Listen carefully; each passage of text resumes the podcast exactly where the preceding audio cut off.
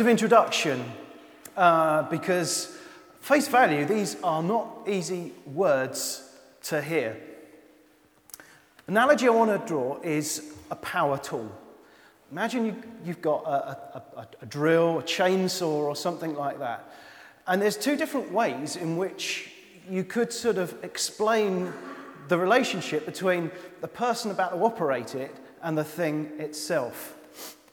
On the one hand, you could sort of say, actually, if this power tool is used well, use it well, use it properly, then you'll achieve fantastic DIY results. It'll be quick, it'll be easy, you'll stay safe, you won't be harmed, you'll be well at the end of it, you might even enjoy using it. On the other hand, you could describe it along the following terms. You could describe it in terms of what it would be like if you were to misuse that piece of equipment. In fact, you could go even more than that and you could be quite graphic as to what the consequences might be of misusing that thing quite radically. You could describe the kind of injuries that might be incurred. You could go into depth and detail about how that could actually be a fatal set of injuries. You could talk about blood and guts in all directions. Both of them would be equally true. But our starting point might not want to be the second type of scenario that I've just described. The Bible is not a human book about God, it is God's book about human beings. And in it, we read of God's vision for us, vision that Jesus himself described as life in all fullness. I think actually, for most of the time, that, that vision is is described, it's depicted in terms of what that life in all fullness looks like, the good things that God wants us to have, not just for eternity, but right now. But there are moments in Scripture, and they're the bits where we tend to, as preachers, perhaps veer away from because they're a little bit graphic, where perhaps the narrative takes the style of the kind of blood and guts scenario that I just described a moment ago. And this morning's reading is a great example of that. And generally speaking, we come across that, that style of narrative in the Bible because it was a known fact that the readers, the listeners, basically weren't getting it. so, with that warning in mind, let's hear from the book of James. So, I was going to say that today's reading comes with a health warning, but actually, I think it'd be more accurate to say that today's reading is a health warning. We don't know the details of the rich people that James was writing towards, was writing to.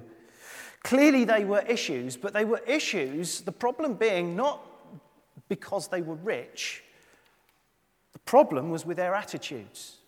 As James goes on to say, there were problems there over greed, over a sense of hoarding, over overindulgence while not caring about others. There were issues over being oppressive, over cheating people out, not paying uh, people their wages, over being abusive with their power. So, as we, as we hear this wake up call, this health warning, let's just ask ourselves the question then what is the positive vision that God is setting before us in His Word that these particular words of Scripture are perhaps the flip side of? I think a clue comes in the words of what has traditionally come to be known as the Lord's Prayer. Specifically, where Jesus, when he teaches his disciples to pray, says, for us to pray, Give us this day our daily bread. See, we're thinking this morning about the, the sort of contrast between an attitude of freely giving, a contrast between that and the sense of hoarding and clinging to things. And when Jesus taught his disciples to pray, and that includes us, Give us this day our daily bread. It is Jesus' way of leading us into a relationship of trust. Notice that the prayer, Jesus' prayer, was not give us tomorrow our daily bread, but give us this day our daily bread. Now, don't misunderstand here, planning is important. And in fact, it's also a biblical theme. And we look back into the Old Testament, think of the story of Joseph, for example, and how um, when God spoke to Joseph uh, through dreams to take to Pharaoh, the people of Egypt, actually encouraged them to store up for during the, uh, the years of, uh, of plenty for the years that were going to follow when there was going to be famine. So, you know, there's, there's, the problem is not with planning ahead for the future. The problem becomes when we hoard onto things. Because underlying our attitude with wealth and material things is the question of trust. You see, at the heart of our Christian faith is a call into a relationship, a friendship of radical trust in God. And the most wonderful thing, I think, about that relationship, which is simultaneously probably the hardest and most challenging thing I find, is that challenge to trust in such a way that we trust for today and don't worry about tomorrow, as Jesus put it. Do not worry about tomorrow, but trust God each day. In Scripture, right at the beginning of the book of Genesis, we have this beautiful picture of God's intentions for, God's, for, for, us as humanity. And we have this picture of the Garden of Eden where there's no suffering, there's no pain, and, and there's no death and no dying, and there's a, this, this wonderful relationship of intimacy and vulnerability between human beings, uh, represented in Adam and Eve, and their Creator God. That soon becomes broken when the story talks about how, when we misuse our God given freedom to choose not to trust in God, sin comes into the scene and the world is broken. But then, right at the end of the scriptures, in the book of Revelation, a book which is arguably very, very, very difficult for us to get our minds around, nevertheless, we have this, this theme again, this promise that at the end of time for all eternity is the promise that, that, that eventually, when we do not know the details of how and when, but we do know that Christ will return that heaven and earth will be fused, that God's dwelling place will be with us on earth. That, that it doesn't end in destruction, but it, be, it ends in new beginnings, where there will no, be no more death, no more dying, no more pain, no more suffering, because we will live in that restored relationship of perfect eternal life with God with God dwelling among us, where we will be completely dependent on Him with no worries, with no death, no pain, just sustained in love and joy and peace, with perfect satisfaction all the time, and yet everything ever more perfect. A satisfaction that can never be exhausted. It's going to be awesome. But it's not just about then, because our Christian worldview is one that begins now. That sense of the eternity in which we will be forever completely dependent on God and tr- receiving everything that we need each day from Him, we're called into the dynamics of that relationship of trust now. In other words, this life is not just a rehearsal for the future eternity that awaits us. It actually breaks, that future eternity that awaits us actually breaks into the here and now. And so, our calling as Christian disciples is to learn now to accept that sense of complete vulnerability and trust in relationship with God. And that's quite an amazing thing a story. There was a boy who, about 120 years ago or so, he was in the American Midwest, and um, he'd always longed to go to a circus. He'd heard about them, he'd read about them, but he'd never seen one. So you imagine his excitement when he found out that one day the circus was coming to the village where he lived. He begged his parents to go. It cost a dollar. In those days, it was a lot of money. But he was told that if he worked really hard, did lots of chores around the farm, then they would give him the dollar so that he could go to the circus. Well, he did, Judy did. And eventually, you can imagine his excitement the day when the circus came to the village. He was given the crisp dollar bill that morning and he ran across the fields to the edge of the village. And as he approached, he could hear the, the sounds of the circus.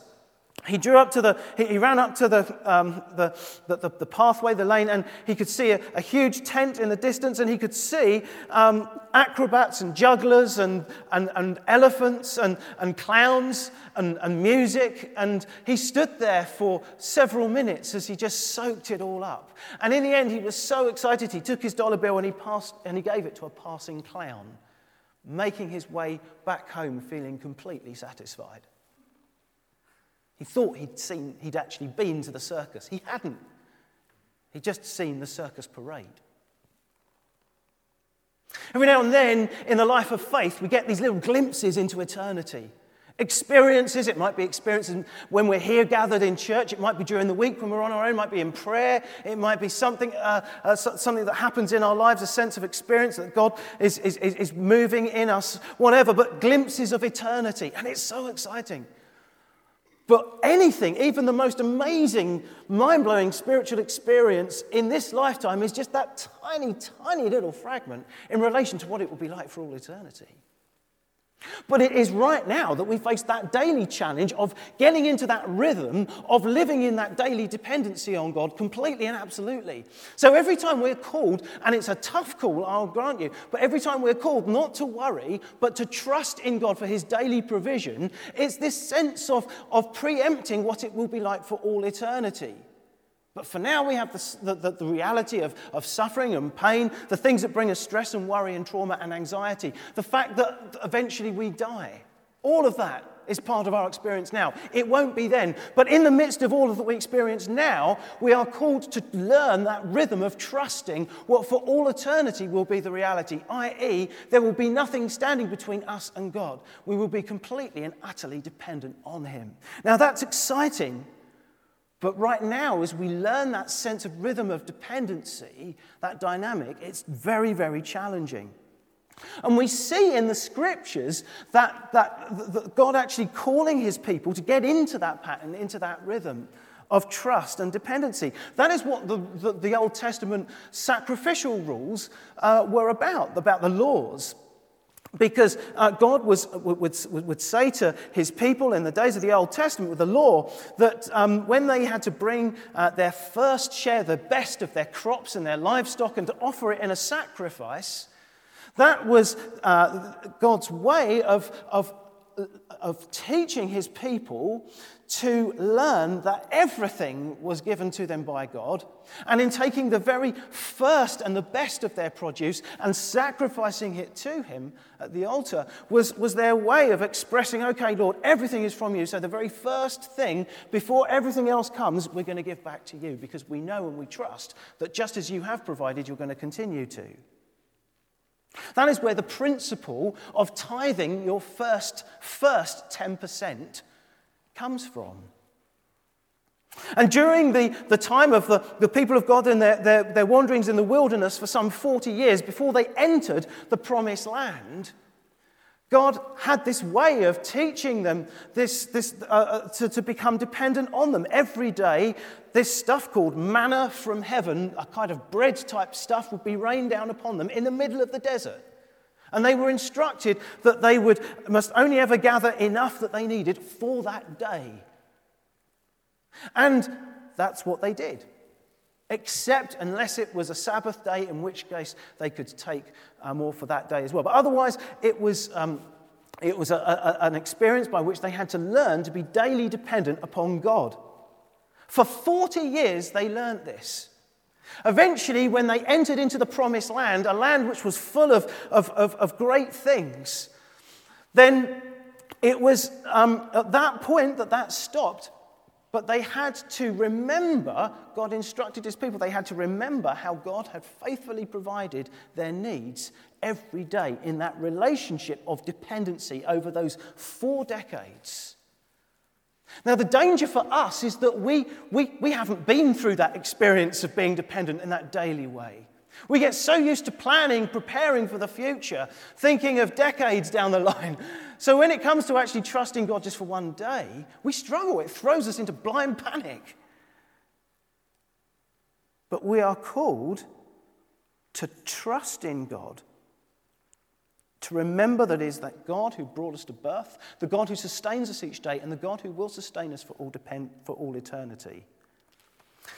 Let me draw you a, a, a picture. Um, I think probably our relationship with resources, with money and security and material things, with everything, we would probably quite like to, to, to, have in terms of, if you can imagine, a reservoir, like a massive, great reservoir.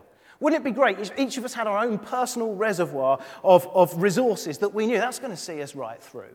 You know, it's absolutely massive, massive reservoir of stuff that we knew would keep us well and our children well for the rest of our lives.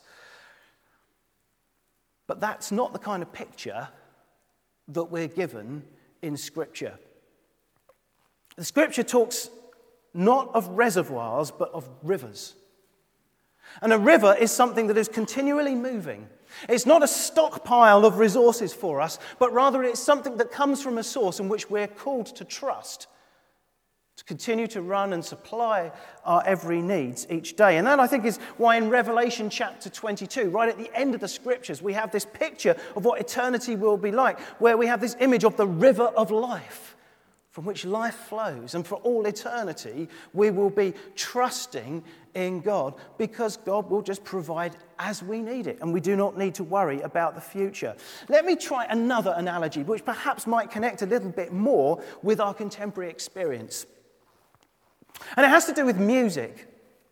Broadly speaking, in the most broadest of terms, there are two different ways in which we can, we can uh, supply our music to ourselves these days. We've got the traditional method of stored media. Now, that might mean digital files that we've got stored somewhere on an MP3 player or something. Might mean CDs. Has anyone got any cassette tapes still? Vinyl, that's made the comeback. But in other words, stored music, physical stuff you keep wherever you want to keep it, and it's there. You can see it, you can touch it. You pick it up, you put it on, you listen to it. You know it's theirs, it's yours. Of course, the far more contemporary way, that's like the reservoir, by the way, but it's limited.